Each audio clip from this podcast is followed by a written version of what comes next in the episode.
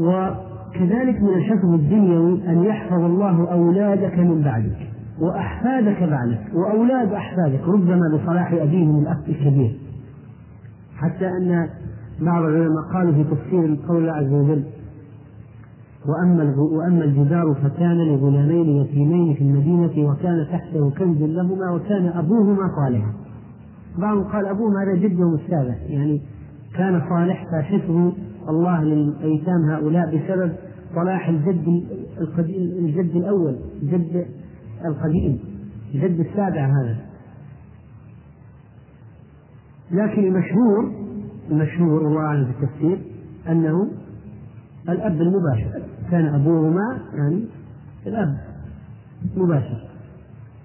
لكن من نفس النوع سواء كان الأب القريب أو الأب البعيد النتيجة واحدة أن الله حفظ الأولاد بصلاح الأب وقد يحفظ الأحفاد بصلاح الجد. ويحفظ من بعده بسبب صلاح نفس الرجل. حتى أن بعض السلف قال لابنه سعيد بن سيد لأزيدن في صلاتي من أجلك. يعني أنا أقول أحيانا أصلي لنفسي أشياء لكن أحيانا أقول هذه صلاة نافلة نوافل. أصليها من أجل أن يحفظ يحفظ الله الولد يحفظك يا أيها الولد في صلاته لأن الله يحفظ الأعمال الصالحة يحفظ الرجل وأولاده زوجته وربما إخوانه بسبب صلاحه.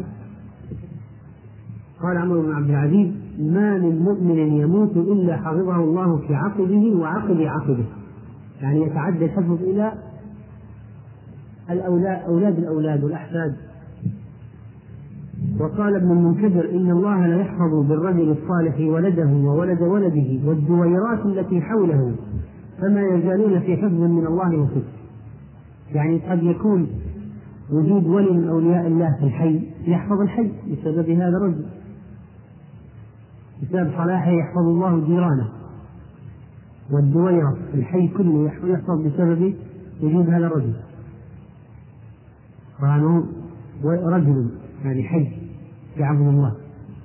ولا بعض المشركين يقولون إن القبر الولي الفلاني رد عن بلدنا الأعداء مرتين وأنه خرج وحاربهم ورجع إلى قبره. هذا طبعا هذا يعني خرافات.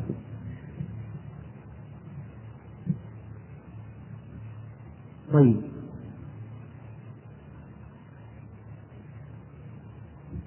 وهنا حادثة عجيبة جاءت في مسند الإمام أحمد. قال الهيثمي رجال رجال الصحيح عن النبي صلى الله عليه وسلم قال كانت امرأة في بيت فخرجت في سرية من المسلمين. يعني جهاد.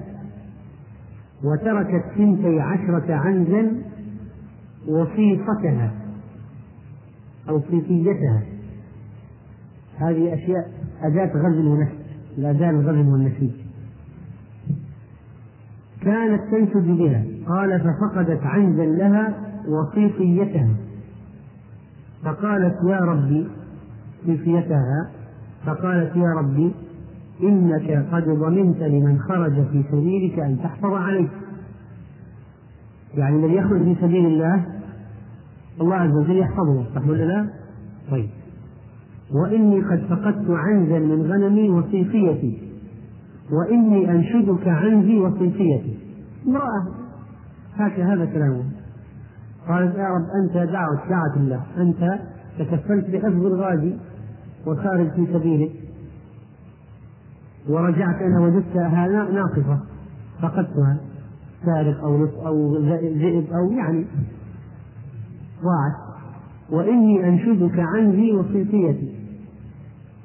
قال وجعل رسول الله صلى الله عليه وسلم يذكر شدة مناشدتها ربها تبارك وتعالى.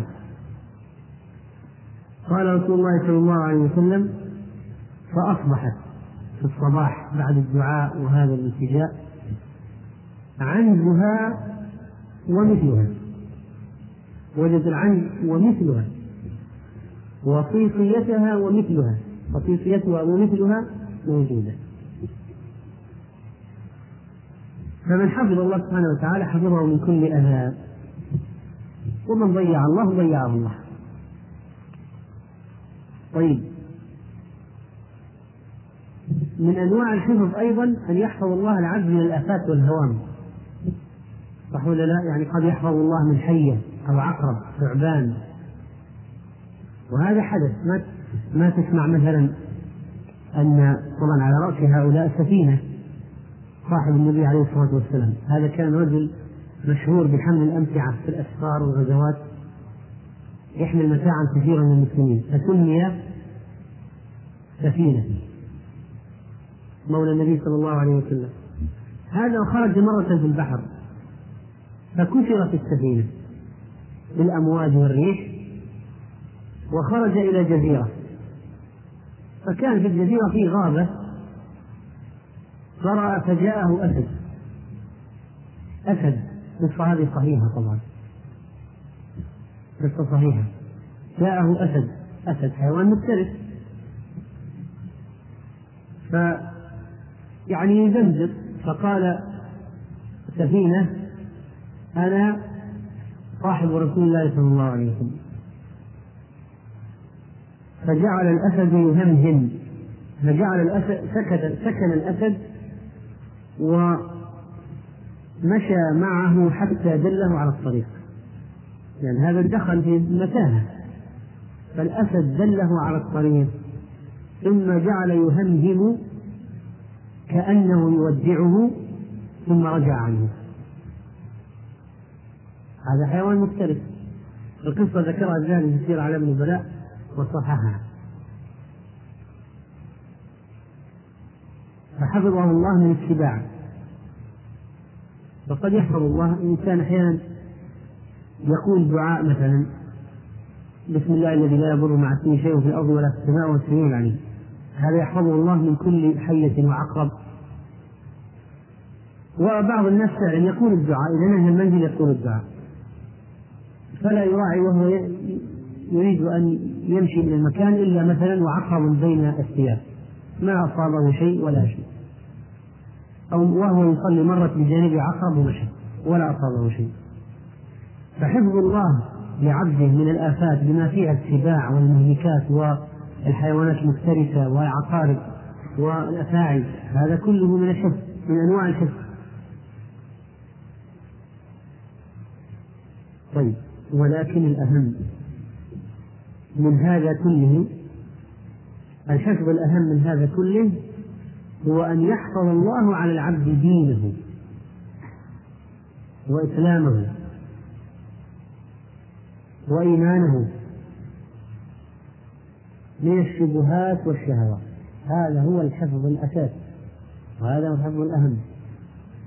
هذا الحفظ الذي يدخل به الجنة وينجو به من النار. وسنتكلم عن هذا إن شاء الله. وبقية الحديث في المرة القادمة. والله تعالى أعلم. صلى الله وسلم على نبينا محمد. صلى الله وسلم على نبينا محمد وعلى آله وصحبه أجمعين. وبعد. فهذا الحديث هو وصية النبي صلى الله عليه وسلم لمعاذ. قال فيه عليه الصلاة والسلام احفظ الله يحفظك. وقد تكلمنا على قضية الحفظ أنه يكون على نوعين. فمنه حفظ الله للعبد في أموره الدنيوية في أمور العبد الدنيوية مثل حفظه في صحته وماله وأهله وولده ونحو ذلك فهذا حفظ الصحة أو حفظ دنيوي ومنه ما يكون حفظ ديني وهذا أشرف الأنواع أشرف النوعين. ولا شك الحفظ الديني أن يحفظ الله العبد في دينه ويحفظ عليه إيمانه فيحفظه من الشبهات التي تضله والشهوات التي تزيغه وتسبب وقوعه في المعاصي وكذلك يحفظ عليه دينه عند الموت. فهذا من أعظم الأشياء ويتوفاه على الإيمان. وقد جاء في الصحيحين من حديث البراء بن عازب رضي الله عنه عن النبي صلى الله عليه وسلم أنه أمره أن يقول عند منامه إن قبضت نفسي فارحمها. وإن أرسلتها فاحفظها بما تحفظ به عبادة الصالحين. وسؤال الحفظ قد يكون سؤالا من جهة الدنيا. مثل اللهم مثلا احفظني عن يميني وعن شمالي من فوقي احفظني في ديني احفظ علي احفظني مثلا في أهلي ومالي. هذه أشياء دنيوية ومنه ما يكون حفظا دينيا. سؤال الله أن يحفظك حفظا دينيا مثل اللهم احفظني بالإسلام قائما واحفظني بالإسلام قائما واحفظني بالإسلام راكبا و كان النبي صلى الله عليه وسلم إذا ودع شخصا أراد سفرا كان يقول له أستودع الله دينك وأمانتك وخواتيم عملك. وقد جاء في الحديث الصحيح أنه عليه الصلاة والسلام قال إن الله إذا استودع شيئا حفظه. الله خير حافظا وهو أرحم الراحمين. فإذا استودعت شيئا عند الله فإن هذا الشيء لا يضيع. إن الله إذا استودع شيئا حفظه. ولذلك إذا قلت مثلا اللهم احفظ علي ديني أو اللهم إني أستودعك كذا وكذا فإن الله يحفظ وإذا قلت لمسافر أستودع الله دينك وأمانتك وخواتيم عملك. كان هذا من الأدعية التي يكون معناها اللهم احفظ فلانا في دينه وأمانته. واحفظه استودعه خاتمة عمل فلان يعني احفظه عند الموت وثبته على الموت واجعل خاتمته حسنة. واجعل خاتمة أعمال حسنة فالله سبحانه وتعالى يحفظ على المؤمن الذي يحفظ حدود الله يحفظ عليه دينه وكل ما يفعل. وأحيانا أحيانا يكون الشيء مكروه للعبد لكن يقدره الله عليه لحفظ دينه. يعني يحفظ عليه دينه يقدر عليه شيئا مكروها. فمثلا يوسف عليه السلام. لكي يحفظه الله لكي يحفظه الله من كيد من فتنة امرأة العزيز وجمالها ويحفظه من إغرائها قدر الله عليه السجن. قال رب السجن أحب إلي مما يدعونني إليه. فاستجاب له ربه فصرف عنه كيدهن ودخل معه السجن. ثم بدا لهم بعد ما رأوا الآيات ليسجننه حتى هو فكان سجن الله ليوسف الله عز وجل قدر عليه السجن. هذا أحفظ لدين يوسف. لو بقي في القصر مع امرأة العزيز ثم راودته ثانية وثالثة ورابعة كيف كان يمكن؟ ماذا كان يمكن أن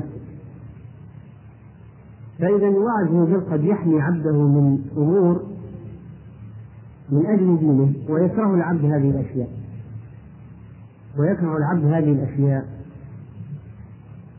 و من من هذه الأمور الأموال والمناصب فقد يمنع الله المال عن عبد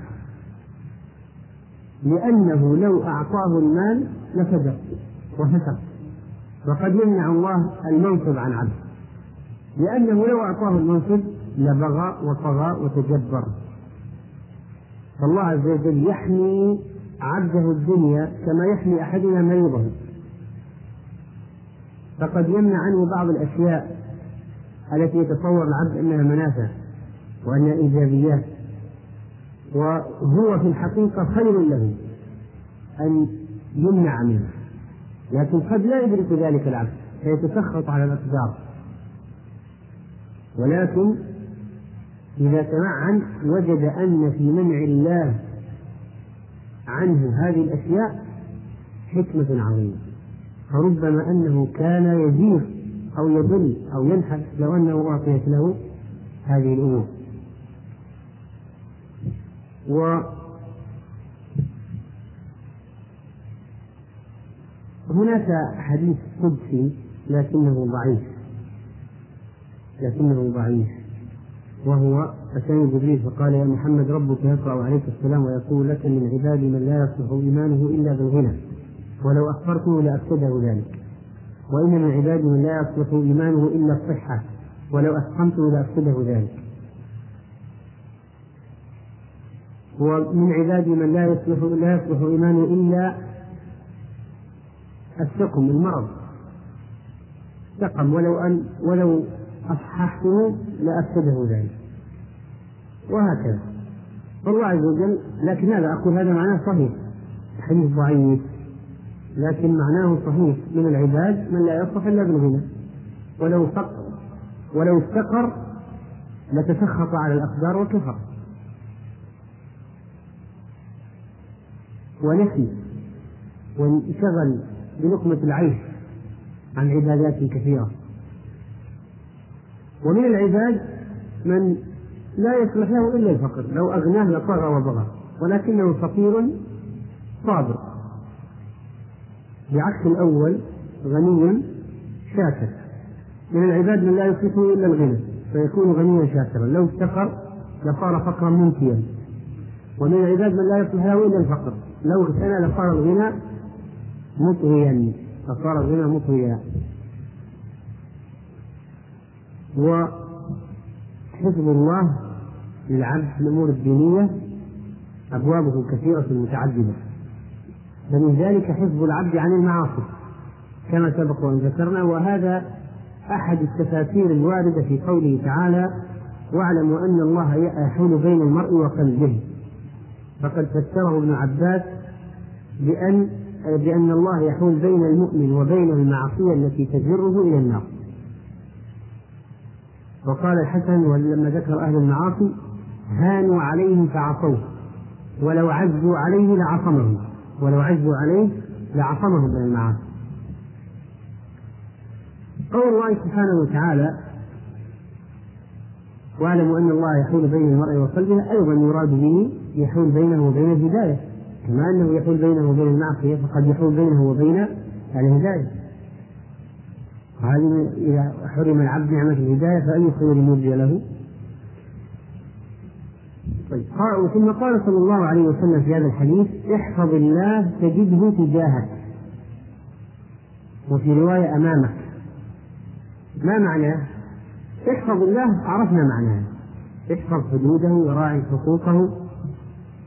تجد الله معك في كل حين وفي كل أمر. تجد الله معك.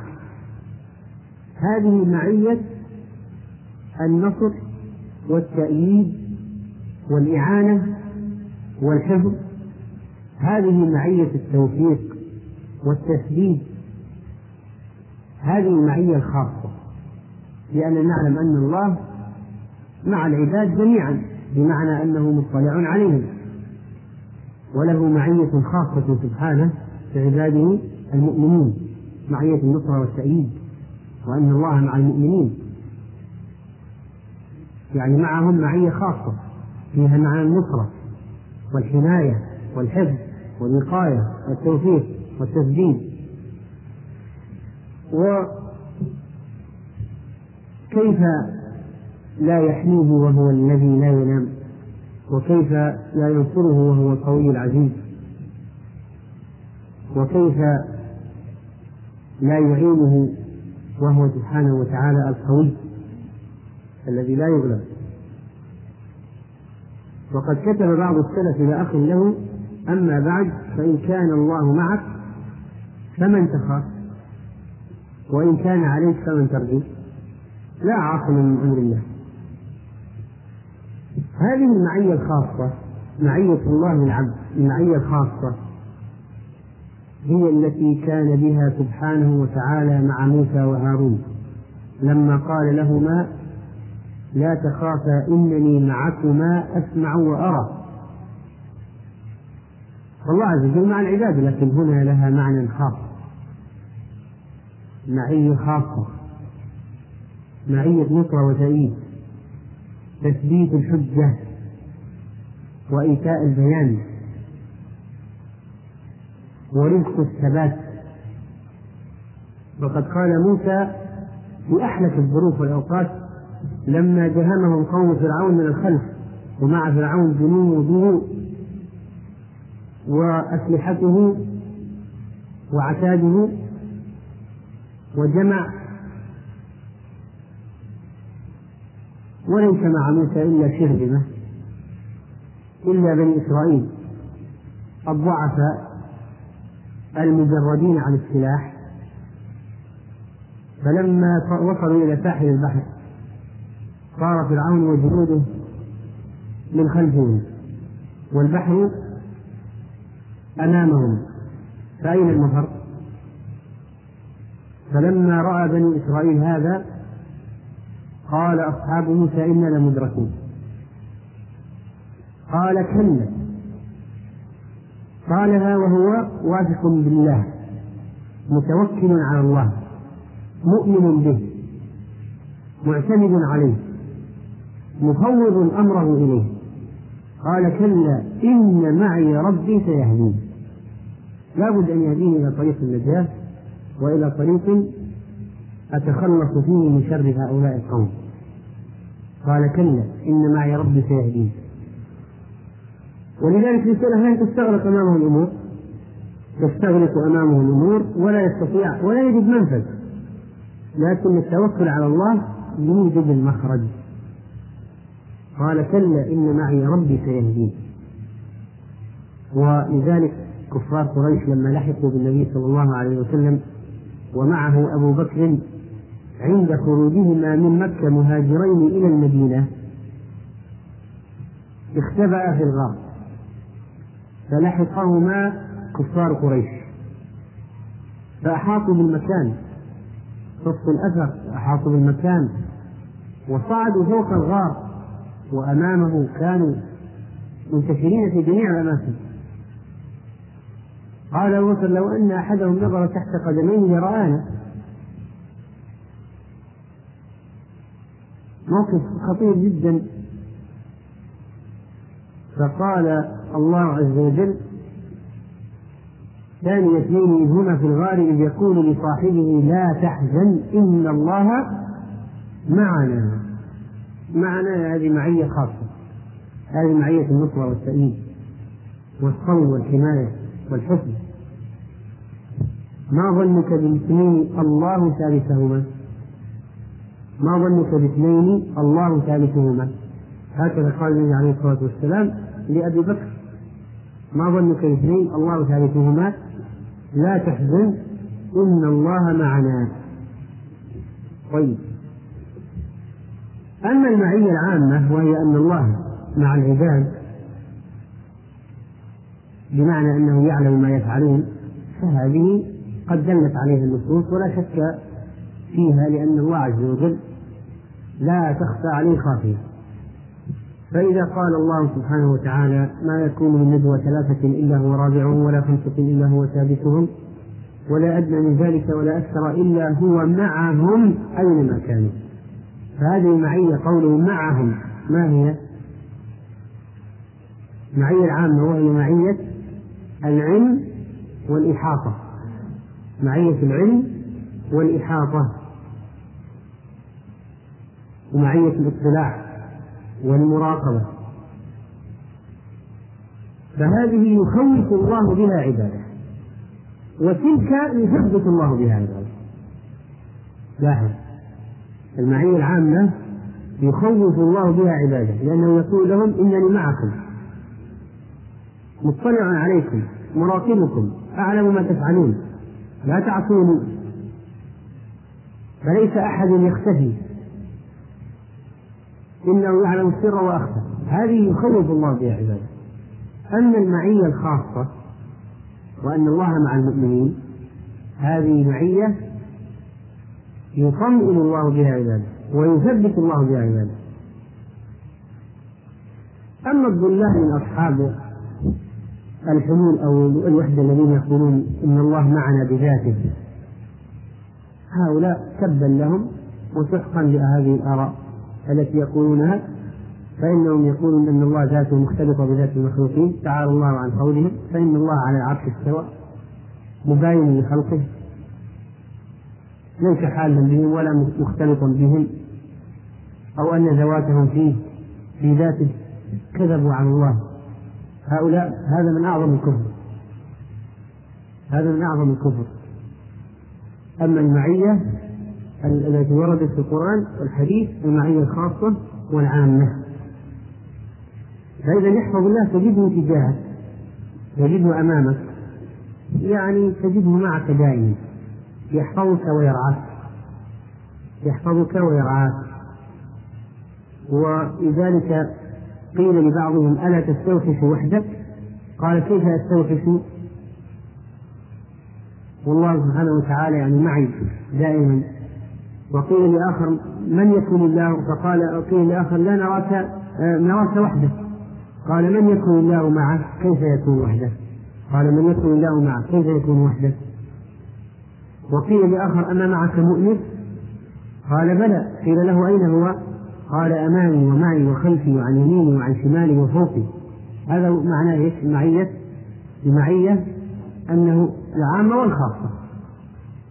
العامة والخاصة. فهو واثق بالله. وقوله صلى الله عليه وسلم تعرف إلى الله في الرخاء يعرفك في الشدة. تعرف إلى الله في الرخاء يعرفك في الشدة. فإنه يدل على مفهوم مهم جدا وهو عبادة الله في جميع الأوقات. وعدم الغفلة عنه في السراء واللجوء إليه في الضراء هذه ازدواجية ممقوتة لا يمكن أن يكون عليها إنسان مسلم. فإن المسلم يعبد الله في كل حين ووقت. وهو ملتجئ إلى الله محتاج إليه في جميع الأوقات ويستشعر هذا المفهوم. تعرف إلى الله في الرخاء. يعرفك في الشدة. كيف يتعرف العبد إلى ربه؟ العبد كيف يعرف ربه؟ نقول تعرف العبد لربه على نوعين. تعرف عام وتعرف خاص. فتعرف العبد إلى الله تعرف العبد إلى ربه. تعرفا عاما المعرفة العامة مثل أنه يصدق بوجوده ويؤمن به ويقر. هذا شيء عام. الناس المسلمين يعرفون الله بهذا المعنى. يعني يوقنون ويصدقون بوجوده ويوقنون ويؤمنون به. هذا على المعنى العام. لكن إذا تعرف عليه المعرفة الخاصة العبد التقي إذا قلنا تعرف الله المعرفة الخاصة فهو معناه أنه لا ينشغل بغير الله.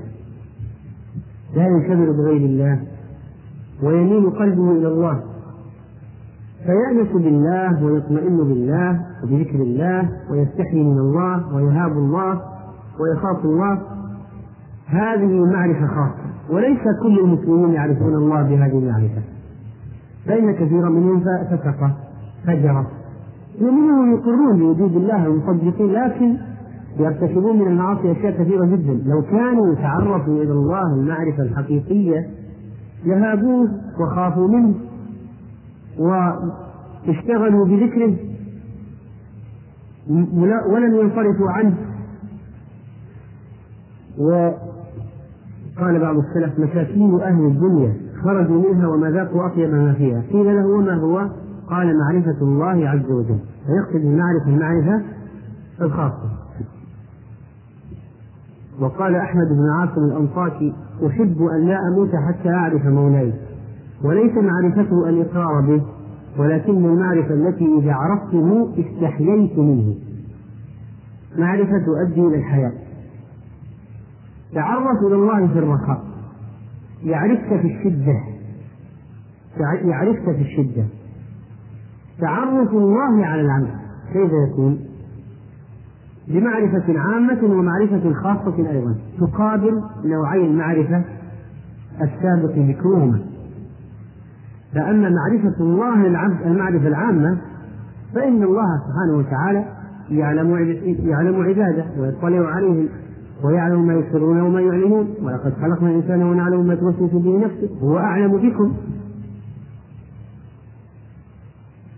فهذا العلم العام وهو علم الله بالعباد العلم العام أنه محيط بهم مطلع عليهم. لا يخفى عليه منهم خافية لكن العلم الخاص المعرفة الخاصة يعرفك في الشدة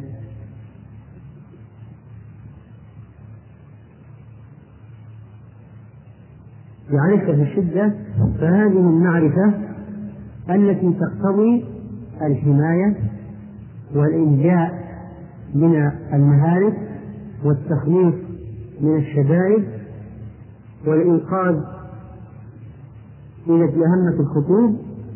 هذه المعرفة الخاصة يعرفك بالشدة فينقذك من هذه الشدة. ولا يزال عبدي يتقرب إلي بالنوافل حتى أحبه فإذا أحببته كنت سمعه الذي يسمع به وبصره الذي يبصر به إلى وبصره الذي يبصر به ويده التي يبطش بها ورجله التي يمشي بها فلئن سألني لأعطينه ولئن استعاذني لأعيذنه هذا هذه معرفة خاصة. إذا تعرف الله إلى عبده بهذه المعرفة فعرفه بها بهذه المعرفة يعني أنه صار معه سبحانه فهو يحفظه ويكلأه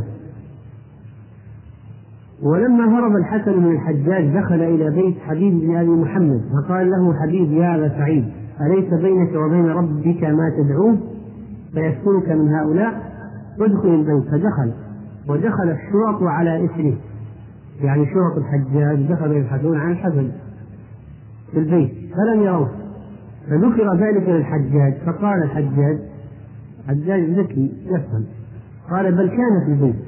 إلا أن الله طمس أعينهم فلم يروا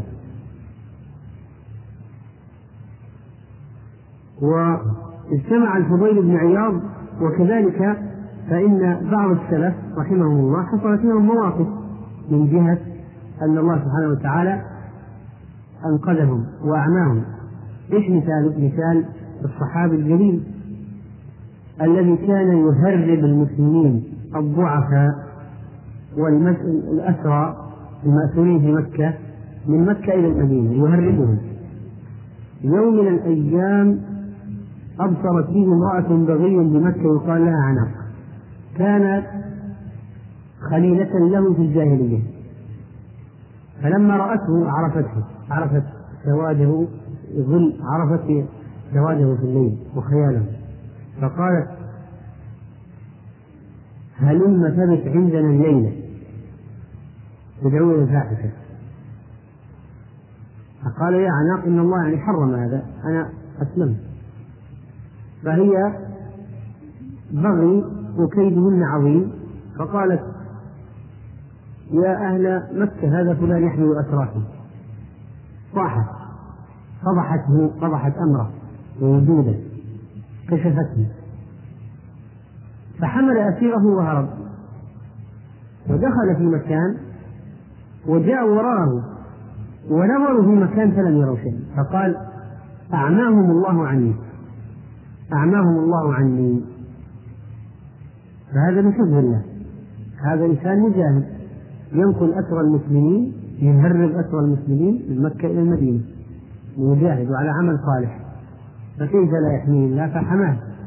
فنظروا نظروا لكن الله طمس أعينهم ما رأوا. ما رأوه فنجا وأتى الرسول صلى الله عليه وسلم وسأله ونزل قول الله عز وجل الزاني لا ينكح إلا زانيا وحرم الله سبحانه وتعالى نكاح الزاني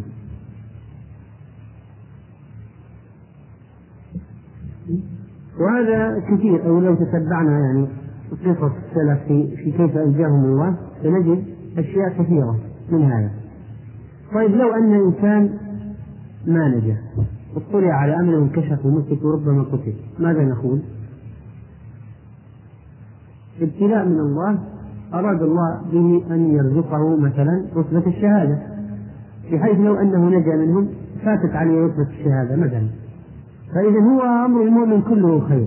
إن أعماهم الله فهو نجا وخير وإن ازداد أعمال صالحة فيما بقي من الحياة. وإن أمسكوا به فقتلوه فهو شهادة. فهي كلها خير من جميع الجهات. لكن الناس الآن كفر الكفر الموجود الآن من الكفر الموجود أن الناس لا يعرفون الله إلا في الشدة. وإذا جاء وقت الرخاء نسوا الله. نسوا الله. وهذا نجد في الناس عندما تقوم الحروب والأزمات والخوف. الناس يلجؤون إلى الله والمساجد والقنوت والذكر ويقلعون عن المعاصي. ولو قرأت ما ذكره المؤرخون في النار التي خرجت في أرض الحجاز في عام 654 هجرة من علامات الساعة يعني وأضاءت لها أعناق الإبل بالبصرة كيف صار حال الناس؟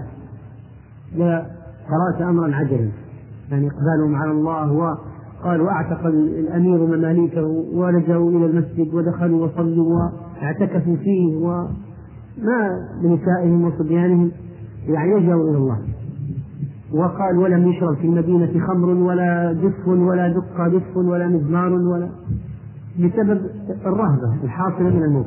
لكن إذا خفف الله عنهم وأزال البلاء وكشف الكرب ورجعوا إلى الرخاء مرة أخرى كفروا به. طبعا هذا حال المشركين الجاهلية أيضا. كانوا إذا ركبوا في الحمص دعوا الله مخلصين له الدين. فلما نجاهم إلى البر كفروا. إذا هم يشركون. إذا فريق منهم بربهم يشركون ماذا قال الله لهم؟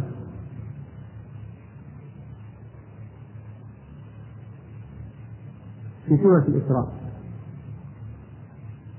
يعني قال يقول قال الله لهم أخبرهم الكفار قال يعني إذا أنتم ذهبتم في البحر وجرينا بكم بريح طيبة ثم جاءتكم ريح عاصف وجاءكم الموت من كل مكان وظنوا أنه لا محيص ولا منجى ولا مهرب دعوا الله مخلصين له الدين فلما نجاهم البر أشرك أأمنتم أن يخسف بكم جانب البر؟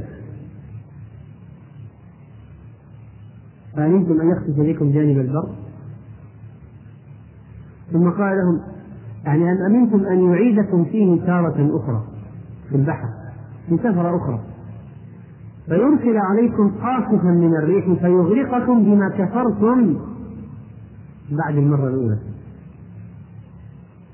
فقال الله عز وجل طيب هو قادر أن يبعث عليكم عذابا من فوقكم من تحت أرجلكم ويخسف بكم الأرض وأنتم في البر بعدما نجيتم أو أنه يدفعكم ويجعل لكم همة وعزيمة ونية وإرادة للدخول في البحر مرة أخرى في كثرة أخرى.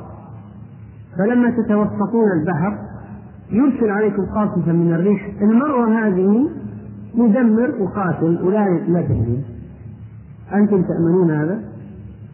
هذا الرد عليه. المشكلة الآن أن كفار عصرنا في حال الرخاء وفي حال الشدة من أهل التصوف وأرباب القبور والمشاهد والأضرحة مشركين في جميع الحالات. فهم أسوأ من كفار قريش. كفار العرب في الجاهلية. لأن الآن إذا ركبوا في الفلك وصارت الأموال تلاعبت بهم من شدة اعتقادهم في الأولياء وأصحاب القبور.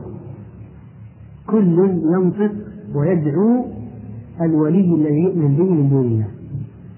فيقول يا بدوي المدد المدد يا شاذلي المدد المدد يا أبو العباس المرسي المدد المدد. يا زينب يا علي يا حسين المدد المدد يا عيسروس المدد المدد ولذلك قيل أن طبعا أشار إلى هذا الصديق حسن خان رحمه الله في في كتابه رحلة الصديق إلى بيت العتيق. قالوا وصار في بين خرجنا من اليمن متجهين إلى جدة وفي الطريق حصل كذا خرجوا من الهند إلى اليمن إلى جدة. بالبحر. فحصل كذا وكذا فصار الناس في الشرك. أعظم من كفر الجاهل. جاهلين على الأقل إذا عرفوا الله يعني في البحر إذا اضطربت الأمور دعوا الله مخلصين له الدين. لاحظ دعوا الله مخلصين له الدين. ما عرفوا إلا الله. عرفوا أنه هو الذي ينجي فقط. أما مشركي زماننا والأزمنة هذه المتأخرة فإنهم حتى في الأوقات الحالكة يدعون غير الله. حتى أن بعض الموحدين كان في سفينة ومعه من هؤلاء ينتسبون للإسلام لكنهم على الشرك في الحقيقة. فلما اضطربت بالسفينة كل واحد كل واحد نادى الولي الذي يختص به. كل واحد ينادي الولي. هذا يقول يا فلان يا فلان يا فلان أنقذنا يا فلان المدد يا فلان داخلين يا فلان نحن في جنازك يا فلان لا تتركنا يا فلان. فقال اللهم أغرق أغرق فما بقي أحد يعرفك قال الموحد يعني لما رأى الشرك. أغرق أغرق فما بقي أحد يعرفك كل هؤلاء كل واحد ينادي ولي من جهة. فهذا أصم وأعظم وأسوأ من شرك الجاهلية. أولئك كانوا على الأقل إذا إذا إذا دخلوا في البحر وصاروا في وقت وقت العصيب دعوا الله في الشدة. أما هؤلاء في الشدة فإنهم يلجؤون إلى غير الله إلى غير الله. حتى النساء في غرفة الولادة تجد إذا جاءها قال فيها علي في آلام الطلق بالولادة هذا ما هو؟ هذا الشرك بعينه وهذا أسوأ من شرك الجاهلية. فإذا تعرف إلى الله في الرخاء يعرفك في الشدة كما فعل يونس كما فعل الله بيونس عليه السلام. فإنه كان يذكر الله كثيرا في الرخاء كان من العباد الذاكرين الله كثيرا. فلما وقع في بطن الحوت هل نفعه؟ العبادة نفعته التي كان يعبد الله بها في الرخاء؟ كيف لا؟ نفعته نفعا؟ به. فقال الله عز وجل فلولا أنه كان من المسبحين. فلولا أنه كان من المسبحين. يعني قبل للبث في بطنه إلى يوم يبعثه. هو سبح قبل وأثناء الأزمة. كان من المسبحين قبل قبل هذا الشر في حياته. يعبد الله. ولما صار في بطن الحوت قال لا إله إلا أنت سبحانك أني كنت من الظالمين. كم ظلمة؟ في كم ظلمة يدعو الله؟ ثلاث ظلمات. ما هي؟ ظلمة الليل وظلمة البحر وظلمة بطن الحوت والله عز وجل لا تخفى عليه خافية. يسمع سميع. الله عز وجل هو السميع. فسمع نداءه. سمعت الملائكة. وهذا صوت معروف. هذا صوت معروف عند الملائكة. صوت معروف. إنه كان من المسبحين في الماضي. فصوته معروف. قال الضحاك بن قيس بن قيس اذكروا الله في الرخاء يذكركم في الشدة وإن يونس عليه السلام كان يذكر الله تعالى. فلما وقع في بطن الحوت قال الله عز وجل فلولا أنه كان من المسبحين لبث في بطنه إلى يوم يبعثون. وإن فرعون وإن فرعون كان طاغيا ناسيا لذكر الله. فلما أدركه الغرق قال آمنت.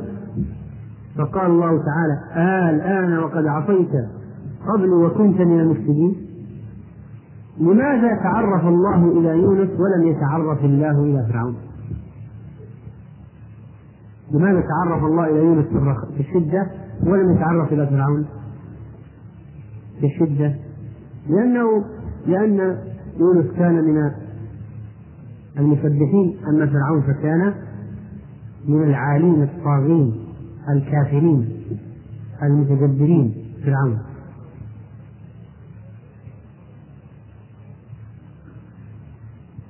الآن وقد أعطيت قبل وكنت من كنت من المفسدين.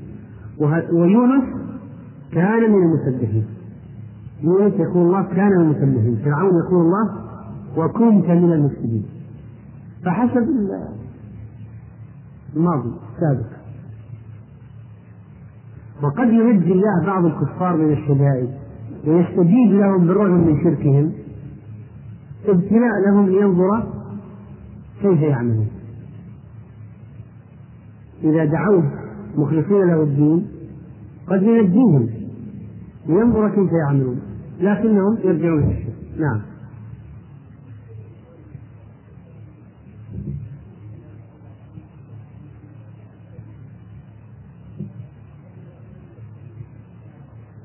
كل العالم العالم إني أخاف ما أخاف على أمتي الأئمة المضلين. فإذا واحد يضع له درس في مسجد والمسجد فيه قبر في ضريح. ويعلم الناس ويتفلسف عليهم ويترك التوحيد. يعلمهم كل شيء الا التوحيد. ولا ينكر الشرك. ابدا ولا ينكر الشرك. وإذا جاء واحد يريد أن ينكر أنكر عليه انكاره هذا ماذا يكون هذا؟ تعمل لك درس في مسجد تجمع الناس. تقول تفسر القرآن. وبجانب وبجانبك قبر يزار وأعتاب تقبل وأقفاص القبر يتمسح بها ويتبرك ويطاف بها وينذر لها ويتصدق لها ويطلب منهم من الأولياء ومن المقبورين. هذا الشرك هذا أول منكر يجب إنكاره. هذا أعظم منكر. ما هو أعظم منكر؟ الشرك. وما هو أعظم معروف؟ التوحيد. أعظم معروف التوحيد وأعظم منكر الشرك. فكنا نترك هذا لكي نقول للناس كلاما.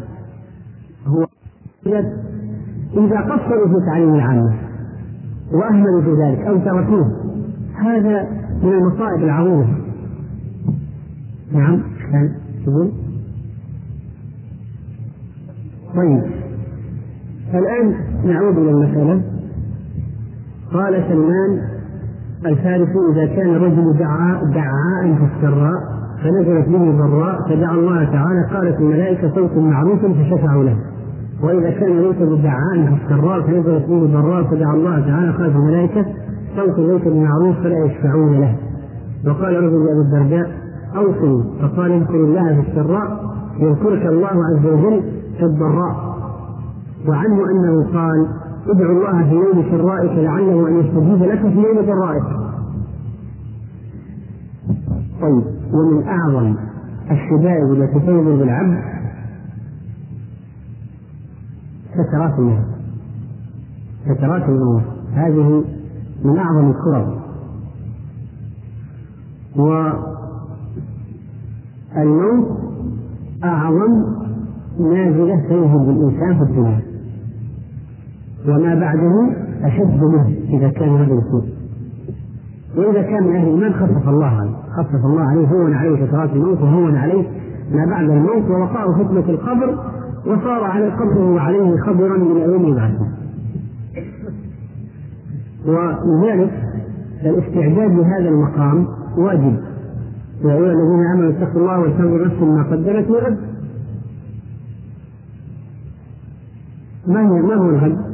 ما بعد الموت يوم يوم اليوم الآخر فالذي يستعد للقاء الله ويستعد للموت ولما بعد الموت هذا تعرف إلى الله في الرخاء. فيعرفه الله في الشدة. والله يكون معه عند الشدائد فيتولاه ويلطف به ويعينه ويثبته وهو في سكرات الموت فإذا لقي الله لقيه والله راض عنه. ومن نسي الله في حال الرخاء ولم يستعد للقاء نسيه الله عند الشدائد فأعرض عنه وأهمله. فإذا نزل به الموت فلا تحين مناص وساء مقامه. فالمؤمن يحب لقاء الله لأن عنده استعداد قد تعرف إلى الله كثيرا. فيحب الله لقاءه والكافر والفاجر يكره لقاء الله فيكره الله لقاءه. ولذلك واحد يقال له ألا تخافوا ولا تحزنوا وأبشروا بالجنة التي كنتم توعدون عند نزول الموت. وواحد يقال له أخرجوا أنفسكم. الملائكة باسطوا أيديهم. أخرجوا أنفسكم. اليوم تجزون عذاب هذا. ويقول يا حسرة على ما فرطوا في جند الله ولذلك السلف عند الموت كانت لهم مواقف وكلام يدل على أنهم استفادوا من التعرف الذي تعرف به على الله في حياتهم. قال أبو عبد الرحمن السلمي عند موته كيف لا أرجو ربي وقد كنت له ثمانين رمضان؟ وقال آخر ابني أسأل الله يضيع لأبيك أربعين سنة كان يختم القرآن كل كذا وكذا يختم فيها. وختم آدم بن أبي إياس القرآن وهو مسجل بالموت كان نهاية ختمه. ثم قال بحبي لك إلا رفقت بي في هذا المصرع كنت أؤمنك لهذا اليوم. كنت أرجوك لا إله إلا الله. ثم قضى. يعني مات. نحن قضى ولما احتضر زكريا بن عدي بن عدي رفع يديه وقال اللهم إني إليك لمشتاق. فهذا هذه الأحوال تدل على أنهم انتفعوا عند نزول الموت بعملهم السابق في حياتهم وقال قتادة في قول الله عز وجل من يتق الله يجعل له مخرجا. قال من الكرب عند الموت. هذا مخرج. لكن مخارج كثيرة لأهل الإيمان عند الموت في غير هذا. وقال علي بن أبي طلحة عن ابن عباس في قول الله ومن يتق الله يجعل له مخرجا. قال ينجيه من كل كرب في الدنيا والآخرة. وهذا هو المعنى الشامل العام. وقال بن اسود في قول الله عز وجل إن الذين قالوا ربنا الله ثم استقاموا تتنزل عليهم الملائكة إلا تخافوا ولا تحزنوا. قال يبشر بذلك عند موته وفي قبره ويوم يبعث فإنه لفي الجنة وما ذهبت فرحة البشاره من قلبه. يعني حتى لو دخل الجنه فرحة البشارة الأولى عند الموت وفي القبر وعند البعث موجودة حلاوتها في قلبه. نعم. يا الذي يكره الموت عند نزول الموت يكره لقاء الله عند الموت لكن كلنا ما حد الناس يكرهون الموت. وقد أجاب النبي عليه الصلاة والسلام عن هذا الاستشكال. يعني كل قال قيل له من لا يكره الموت؟ ولكن ليس هذا المقصود. اجابه صلى الله عليه وسلم قال إن المؤمن إذا أحب لقاء الله أحب الله لقاءه.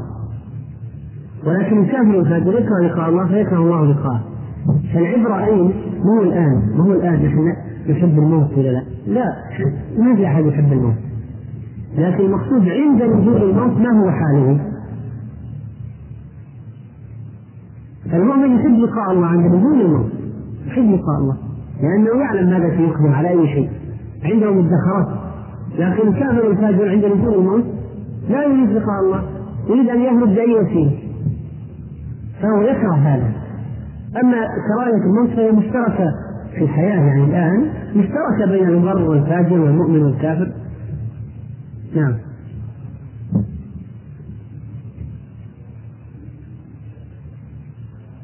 يشتاق نعم. يشتاق لأن المؤمن يرى بشارات كثيرة عند الموت. ملائكة الرحمة وحنوط من الجنة وكفن من الجنة و يعني بشارات كثيرة جدا تنزل الملائكة وأبشروا أو لا تخافوا ولا تحزنوا وأبشروا بالجنة التي كنتم توعدون هذا كله عند الموت هذا. فهو مشتاق إلى بعد ذلك لأنه سيرى نعيما يعني عجيبا.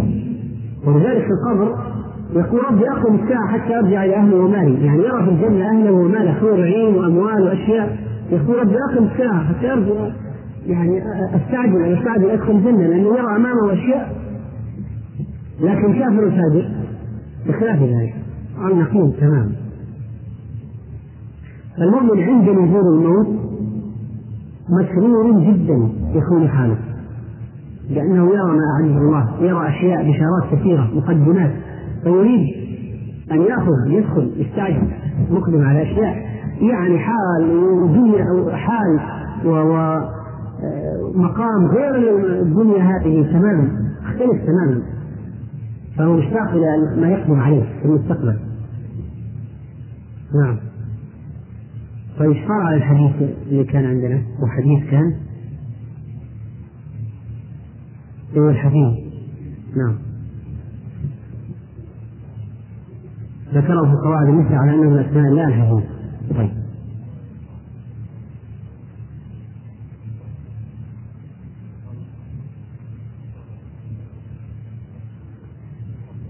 إن ربي على كل شيء حفيظ.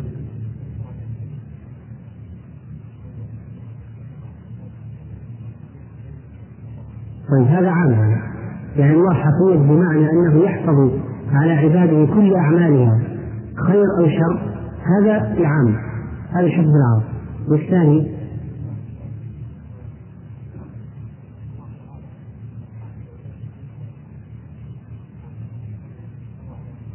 حفظه للخلق هذا على نوعين.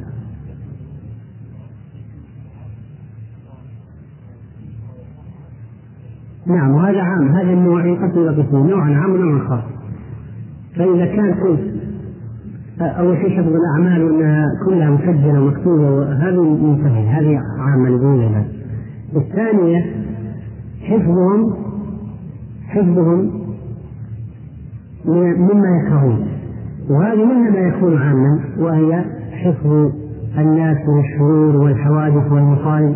وكل هذا له معقبات بين يديه ومن خلفه يحفظونه من أمر الله فإذا جاء القضاء نزل بهم. طيب. والمعنى الثاني؟ حفظ أوليائه.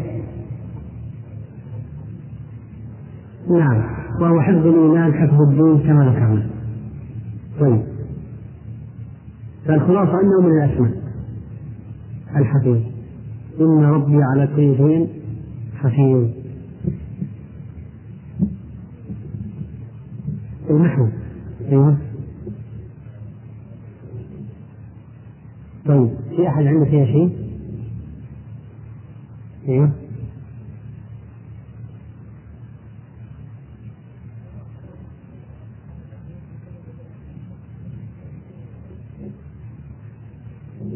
ما الذي قالها؟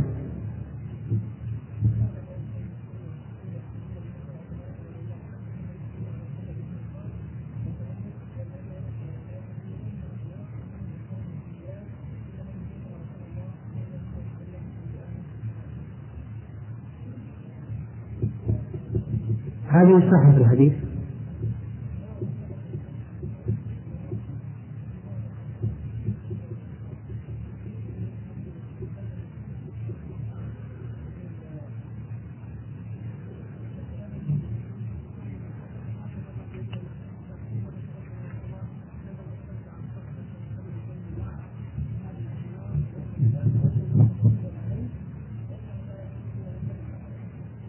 طيب هذا هو يقول وإن وجده مكتوبا عليه لا يضره يعني أنه يقول أنه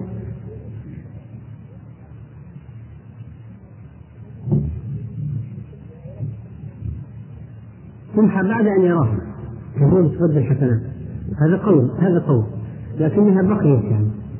بقيت حتى جاء يوم القيامة فرآها ثم بدلت. طبعا فيكون سرور أعظم لأنه الذي يعملها الآن ورآه في موقف العصيم ثم محي فبده طيب. طيب نسأل إن شاء الله إذا وجدنا في المسألة إضافات أخرى سنقرأ هذا الكلام. نقرأ الكلام هذا وتنظر في صحة الحديث.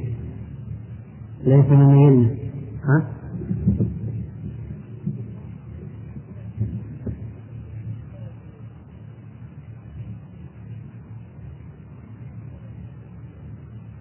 طيب تكتب تكتب تكتب وارجع. الدور المنزول كتاب السيوطي التفسير معروف؟ جامع فيه الاقوال طيب نحن الآن إذا وصلنا إلى قوله إذا سألت فاسأل الله وإذا استعنت فاستعن بالله. وسنأتي إن شاء الله على بيان هذا المعنى وما بعده. والله أعلم صلى الله وسلم على نبينا محمد. الحمد لله رب العالمين. وصلى الله وسلم وبارك على نبينا محمد وعلى آله وصحبه أجمعين. وبعد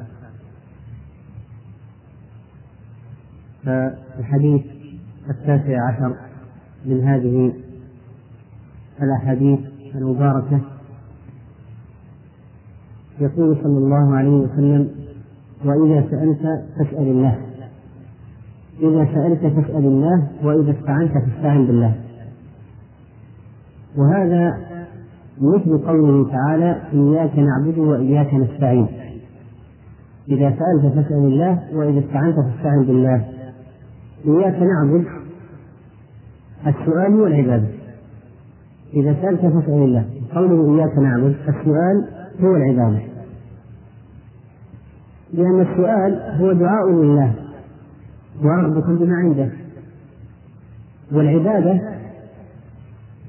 هي جاء تعريف الدعاء بأنه هو العبادة. وقال الله سبحانه وتعالى وقال ربكم ادعوني أستجب لكم. وقال ربكم ادعوني أستجب لكم. فالدعاء هو العبادة فقوله صلى الله عليه وسلم إذا سألت فاسأل الله. ما هو السؤال؟ دعاء. وما هو الدعاء؟ عبادة. هذا هو. فالله عز وجل أمرنا بمسألته. فقال الله واسألوا الله من فضله. واسألوا الله من فضله. فهذا أمر من الله في القرآن واسأل الله من فضله. فينبغي المسلم دائما أن يقول اللهم إني أسألك من فضلك. وهذا وارد حتى في بعض الأدعية مثل دعاء الخروج من المسجد اللهم إني أسألك من فضلك. وعند صياح الديكة عندما يسمع صياح الديك ماذا يقول؟ اللهم اني اسالك من فضلك إذا سمعتم صياح الدية فاسال الله من فضله. فإن رأت ملكا نعم.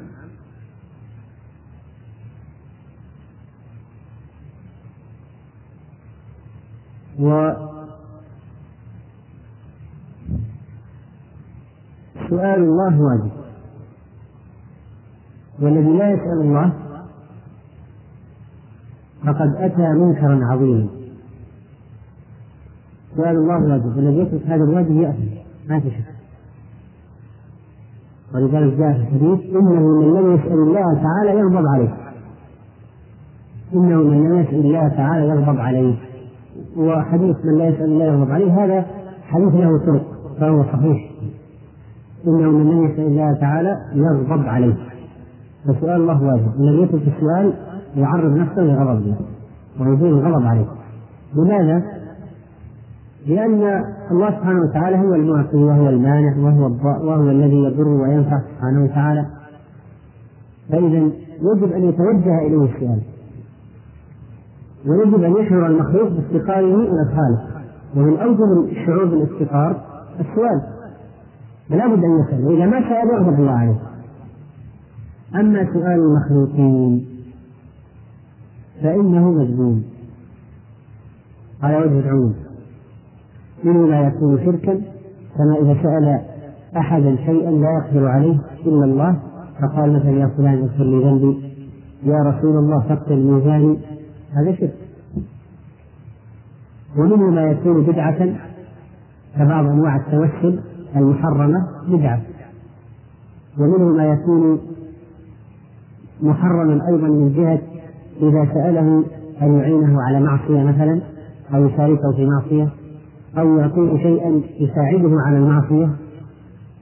ومنه ما يكون مكروها مذموما.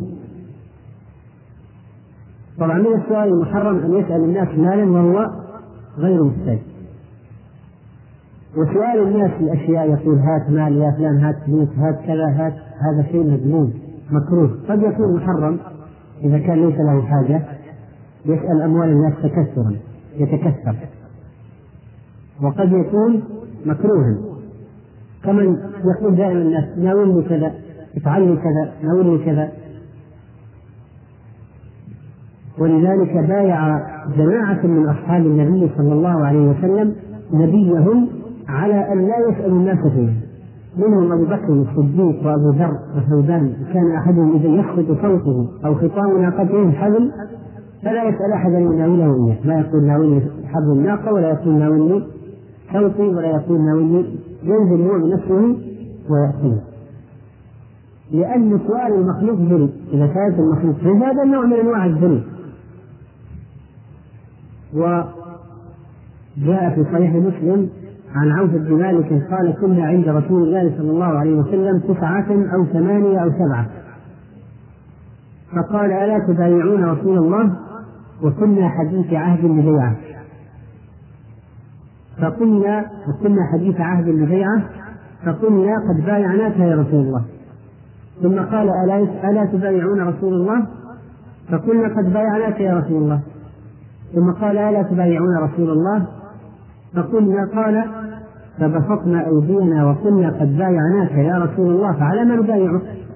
فعلى أي شيء؟ قال على ألا تعبدوا على أن تعبدوا الله ولا تشركوا به شيئا. على أن تعبدوا الله ولا تشركوا به شيئا. والصلوات الخمس. وتطيعوا. تطيعوا من ولاه الله أمركم ممن يحكم فيكم شرع الله. فإذا لم يحكم الشرع فلا سمع ولا طاعة وتطيع وأسر كلمة خفية. قال الراوي أسر كلمة خفية. وهي ولا تسأل الناس شيئا. فكان من ضمن البيعة لا تسأل الناس شيئا. لا تسأل الناس شيئا. وكذلك عن ثوبان قال قال رسول الله صلى الله عليه وسلم من يتقبل لي بواحدة أتقبل له الجنة؟ قلت أنا. قال لا تسأل الناس شيئا فكان ثوبان يقع صوته وهو راكب فلا يقول لأحد إياه فلا يقول لأحد ناولنيه حتى ينزل هو فيأخذها وقد جاء في الحديث الصحيح أيضا عن أبي ذر. قال له رسول الله صلى الله عليه وسلم لا تسأل الناس. لا تسأل الناس شيئا ولا سوقه ولا سوقه وإن سقط منه حتى تنزل إليه فتأخذه لا تسأل الناس شيئا ولا سوقه حتى وإن سقط منه حتى تنزل إليه فتأخذه لأن سؤال الناس مذلة ويكون لهم فضل عليك ومنة فتكون أنت الأدنى. والشريعة تريد من أتباعها أن يكونوا أعزة ولا يذلوا أنفسهم بسؤال أحد. فكلما استطعت أن تستغني عن الناس بشيء استغني عنه. هذه القاعدة. أي شيء تستطيع أن تستغني عن الناس فيه استغني عنه. أي شيء. أما إذا احتاج الإنسان مساعدة أحد ضاق وقته ضاق جهده ضاقت به السبل. الناس يحتاج بعضهم إلى بعض. لكن الصبر عن السؤال أحسن. أحسن من السؤال. وإنما يتوجه الناس إلى الله وقد جاء في الصحيحين عن النبي صلى الله عليه وسلم أن الله عز وجل يقول هل من هل من داع فأستجيب له؟ هل من سائل فأعطيه؟ هل من مستغفر فأغفر له؟ وسؤال الله واجب ومتعين وترك سؤال الخلق أمر مطلوب لماذا؟ لأن السؤال بحد ذاته يعني يا فلان أعطني يا فلان افعل لي فيه ذل من السائل ومسكنة وإظهار حاجة وافتقار قلت يا فلان هات أعطني هذه هي إظهار حاجة وافتقار وسؤال الله والحاجة والافتقار والمسكنة الأولى أن تكون لمن؟ لله. ما تكون للخلق الأولى أن تكون لله. بل هي من مقتضيات العبودية. بل هي من قانون العبودية أن تظهر حاجتك وفقرك ومسكنتك لمن؟ للخالق لله ولا تظهرها للمخلوق. أولئك الذين يذهبون يشتكون ويقدمون معارض أشياء وليس بمضطر ولا محتاج وإنما يريد فقط أن يظهر ما عنده أو أن يظهر مسكنه. هذا إنسان دينه ضعيف وتوكل على الله ضعيف وافتقاره إلى الله ضعيف وتوكله مدخول لأنه لو كان متوكل على الله حق توكل ما لجأ إلا إلى الله ولا استعان إلا بالله ولا سأل إلا الله ولا دخل إلا على الله. هو الذي بيده دفع الضرر ونيل المطلوب وجلب المنفعة ودرء كل مضرة سبحانه وتعالى. ولا يصلح إظهار الذل والافتقار إلا لله. أما الذين يقفون مواقف ذل أمام المخاليق مواقف مسكنة أمام المخاليق هؤلاء دينهم رقيق في دينهم رقة يعني هزيم دين هزيم. فالمسلم عزيز النفس أو المسلم نفسه عزيزة. لا يصلح أن يذل نفسه للخلق وإن يمسك الله بضر فلا كاشف له إلا هو. العباد مجرد سبب فلا كاشف له إلا هو. وإن يردك بخير فلا رد لفضله. سيصلك الخير وإن وإن وقف جميع الناس دونه.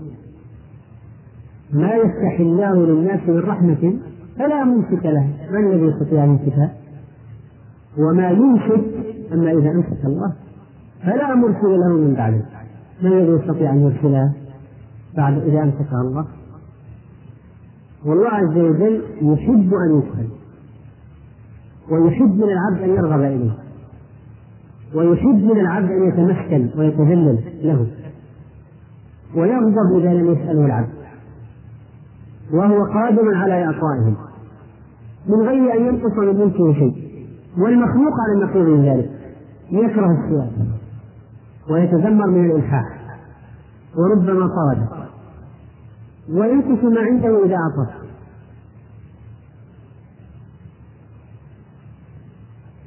وفي ذات الوقت لا يعرف مصلحته. فقد يعطيه فيكون إعطاؤه ضررا عليه. لكن الله سبحانه وتعالى قد تسأل الله والله يمنعك لأنه يعلم أنه لو أعطاك لفسد أو يؤخرها إلى حين. بحكمة سبحانه وتعالى. ولهذا قال أحد السلف وهو بن منبه لرجل كان يأتي الملوك يدخل على السلاطين يقدم على يقدم على أشياء يقدم على. قال له ويحك تأتي من يغلق عنك بابا ويظهر لك فقرة. إذا قال ما عندنا. أو إذا قلت نزلت في مصيبة طب هذا القدر ماذا نفعل له؟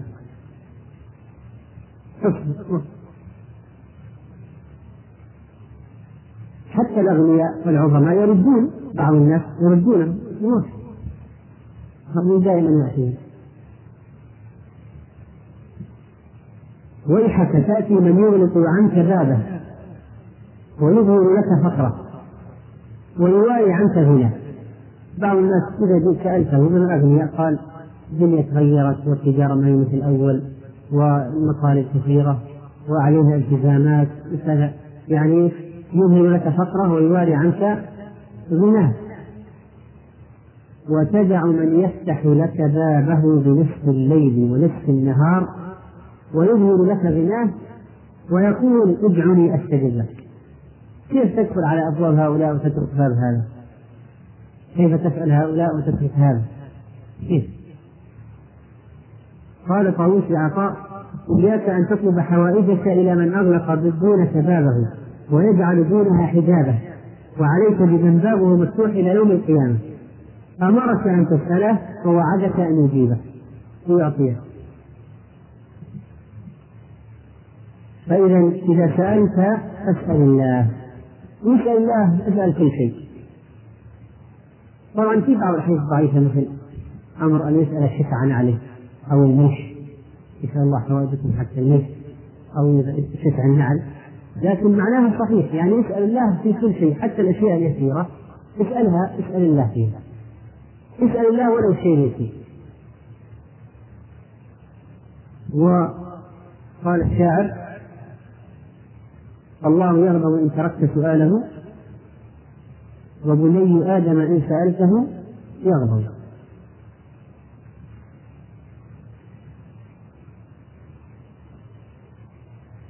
فإذا يجب أن نعلم أن السؤال عبودية. السؤال ذل لا ينبغي إلا لله؟ شيء مرتبط بالعبودية. وليست قضية فقط يعني آداب وأخلاق لا قضية تتعلق بالعبودية. فبعض الناس يقول أنا ما أسأل. يعني عزة نفس. وصيانة ماء الوجه. صحيح. لكن هناك ما هو أعلى وأهم من هذا كله وهو أن السؤال عبادة. فيها نوع من العبودية. فلا ينبغي أن يكون إلا لله. أما قوله صلى الله عليه وسلم وإذا استعنت فاستعن بالله. فلماذا يستعين بالله؟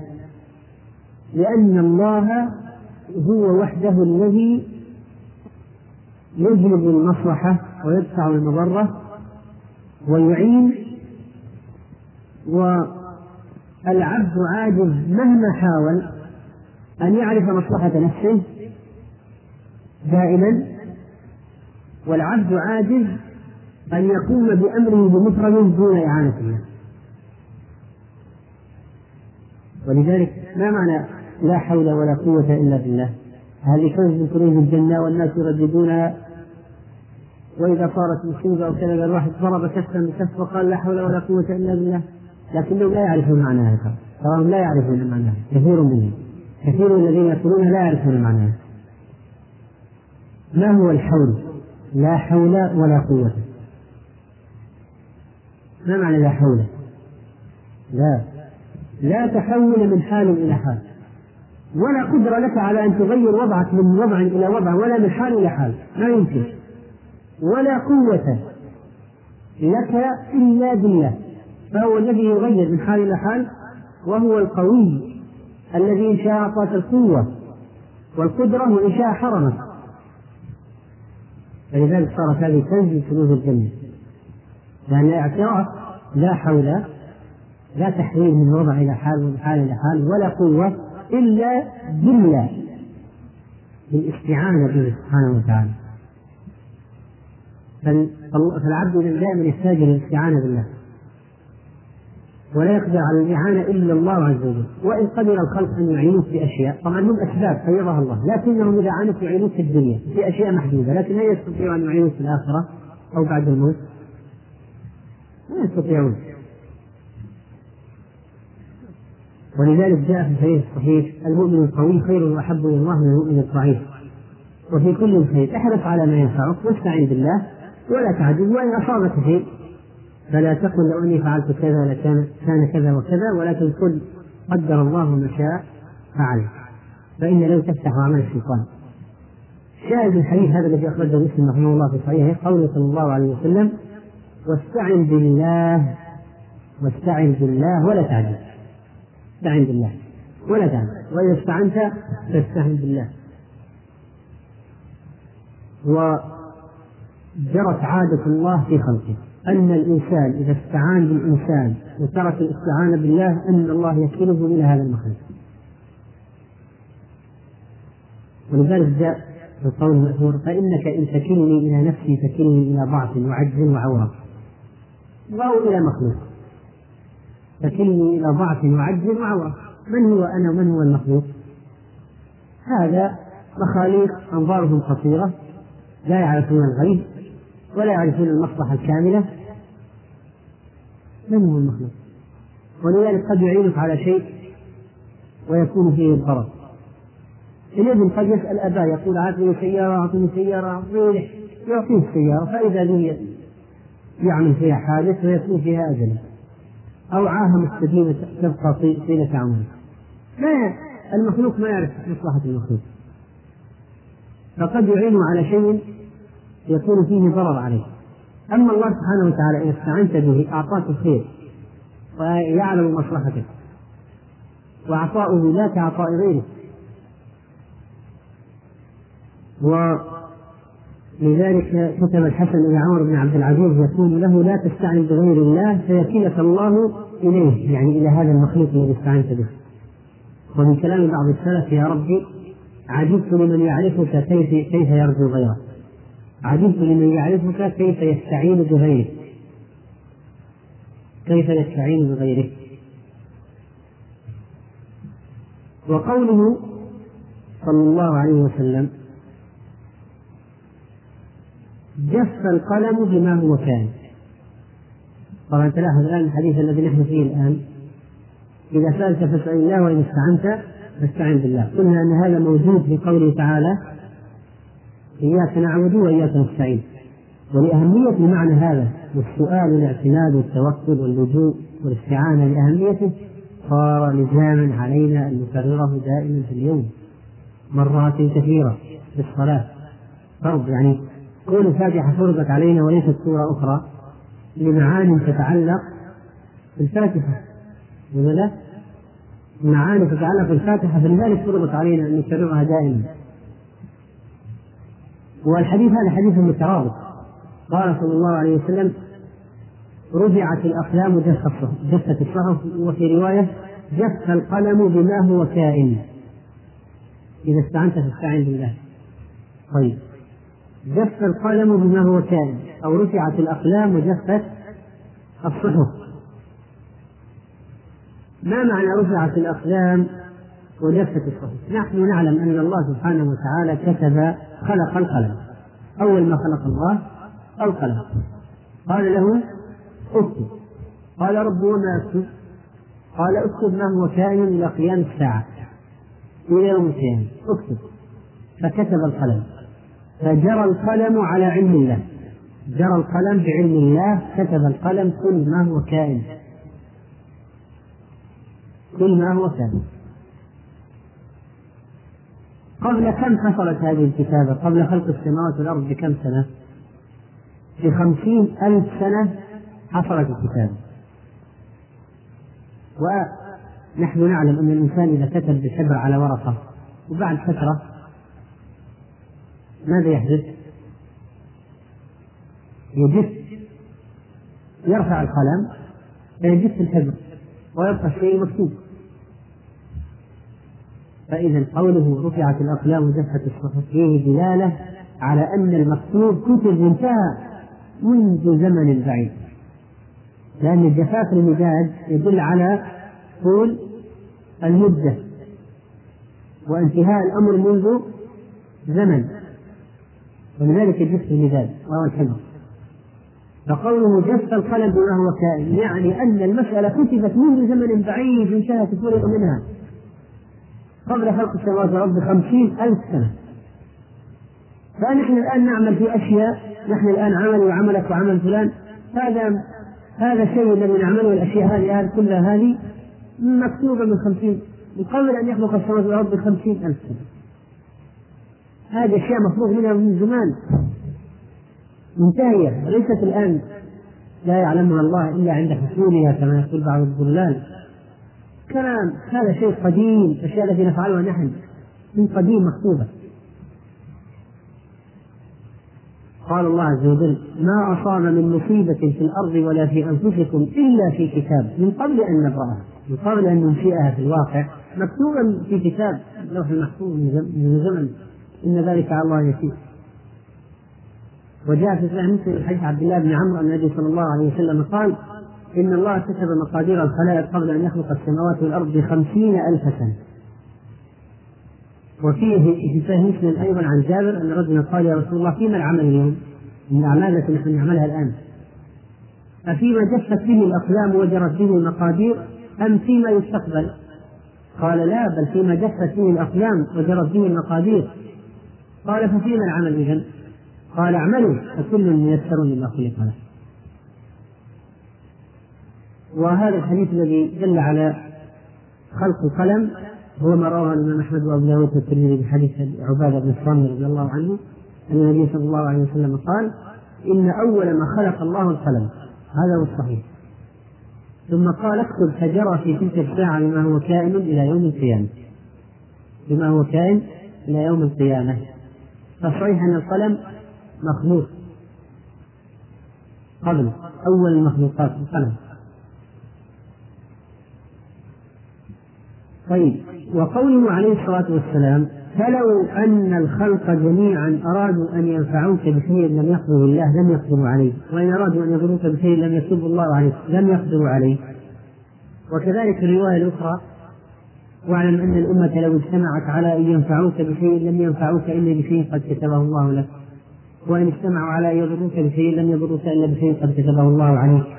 رفعت الأقلام وجفت الصوم فهذا يبين أن المخاليق مهما صار كيدهم وجمعهم فإذا قدر الله خلاف ما أرادوا فإنه مهما مهما اجتمعوا وأجمعوا لم يستطيعوا أن يفعلوا بخلاف ما قدر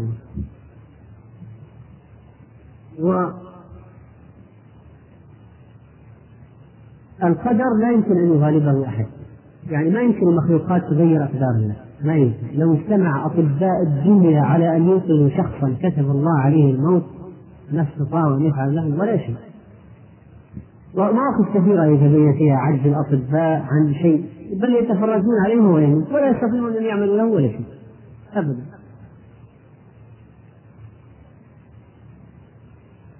وقد يحسد لكي يقتلوا شخصا. ويجمع أمره وينجيه يعني الملك في قصة أصحاب الأخدود لما قال خذوا الغلام هذا يعني كيف؟ سلك السبل والوسائل. جنود أخذوا ولد صغير طلعوا الجبل ورموه من فوق الجبل جبل. ومع ذلك ما رجف بين الجبل فسقطوا قال اللهم اكفنيهم بما شئت دخلوا به في وسط البحر. رموه في وسط البحر. قال اللهم اكفنيهم بما شئت انقلبت السفينة. هم غرقوا وهو رجع يمشي على الماء. يعني هو الله إذا أراد شيء ما يمكن. مهما اجتمعوا أجمعوا كيدهم وشركاءهم وأمرهم وتخطيطهم ما يمكن أنهم يخرجوا عن القضاء ولا بشعر ولا يمكن أن يضادوا الله في أقداره ولا أن يعملوا بخلاف ما قدر الله وهذا يعني أن الملك لله وأن الخلق مغلوبين على ما يمكن أنهم مغلوبين قل أفرأيتم ما تدعون من دون الله؟ انظروا إلى هذه الاصنام التي تعتقدون فيها. إن أرادني الله بضر هل هن كاشفات ضره؟ أو أرادني برحمة هل هن ممسكات رحمته؟ قل حسبي الله عليه يتوكل المتوكلون. عليه يتوكل المتوكلون. قل لن يصيبنا إلا ما كتب الله لنا. ما أصاب من مصيبة في الأرض ولا في أنفسكم إلا في كتاب مكتوبة من قبل أن نراها قل لو كنتم في بيوتكم لبرز الذين كتب عليهم القتل إلى مضاجعهم. يعني يقولون بعض الناس بعد المنافقين بعد غزوة أحد.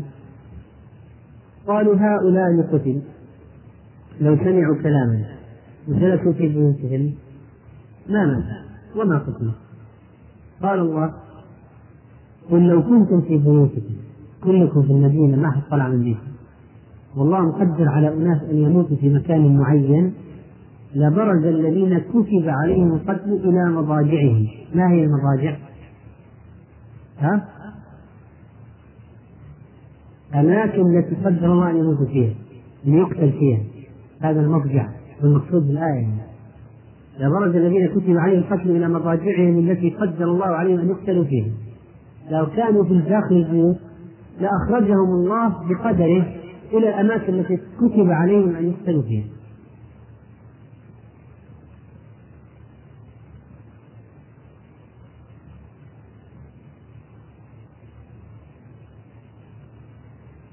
وهذا أمثلة كثيرة. يعني الله عز وجل إذا أراد خب عبدا بأرض جعل له إليها حاجة فيقبض في ذلك المكان.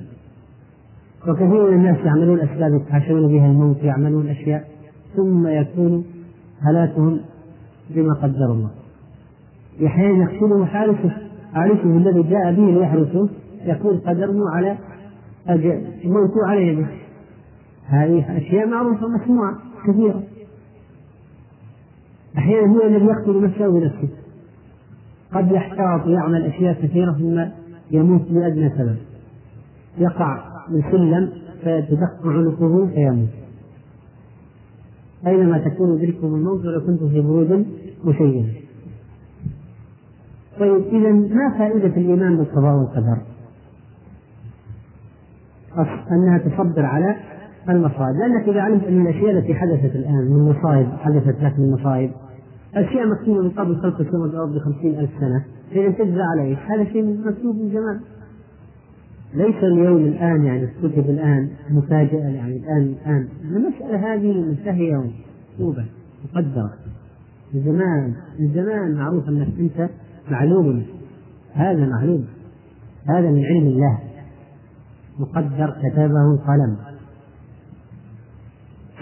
ولذلك جاء في حديث أحمد عن أبي الدرداء عن النبي صلى الله عليه وسلم قال إن لكل شيء حقيقة وما بلغ عبد حقيقة الإيمان حتى يعلم أن ما أصابه لم يكن مخطئا وأن ما أخطأه لم يكن ليصيبه حديث صحيح. طيب إذا علم العبد أن الناس مهما فعلوا ما يمكن أن يمنعوا عنه منفعة قدرها الله له.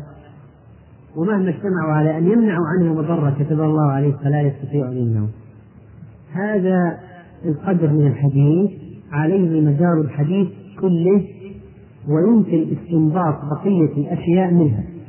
لماذا؟ لأن العبد الآن الحديث ما هو؟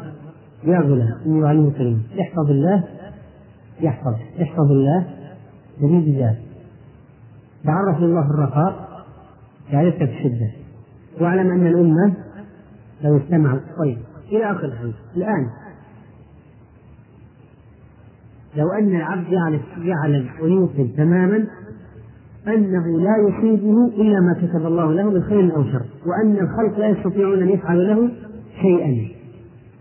خلاف ما قدر الله. فإنه سيعلم بالثاني أن الله هو الضار النافع وأن الله هو المعطي المانع. فما الذي يوجد في قلب العبد إذا تيقن بهذه بهذا الشيء؟ توحيد لله وإفراد له بالطاعة وحفظه لحدود الله إذا علم أن الناس ما يستطيع يفعلوا شيء أن الله هو الذي بيده كل شيء فسيتوجه إلى إيش؟ إلى الله فيحفظ حدود الله لكي يحفظه الله يعني يعلم أن كل شيء بيد الله والضر والنفع من الله فما في طريق إلا أن يحفظ الله حتى يحفظه الله. فيحفظ حدود الله لكي يحفظه الله. وكذلك فإنه إذا حفظ حدود الله فإنه طيب. وإذا علم أنه ما يضر ولا ينفع إلا الله فماذا يفعل؟ يسأل الله. صحيح لا؟ طيب. وإذا علم أن الله هو الضار النافع وأن بيده كل شيء فإنه سيعبد الله في جميع الأوقات في الرخاء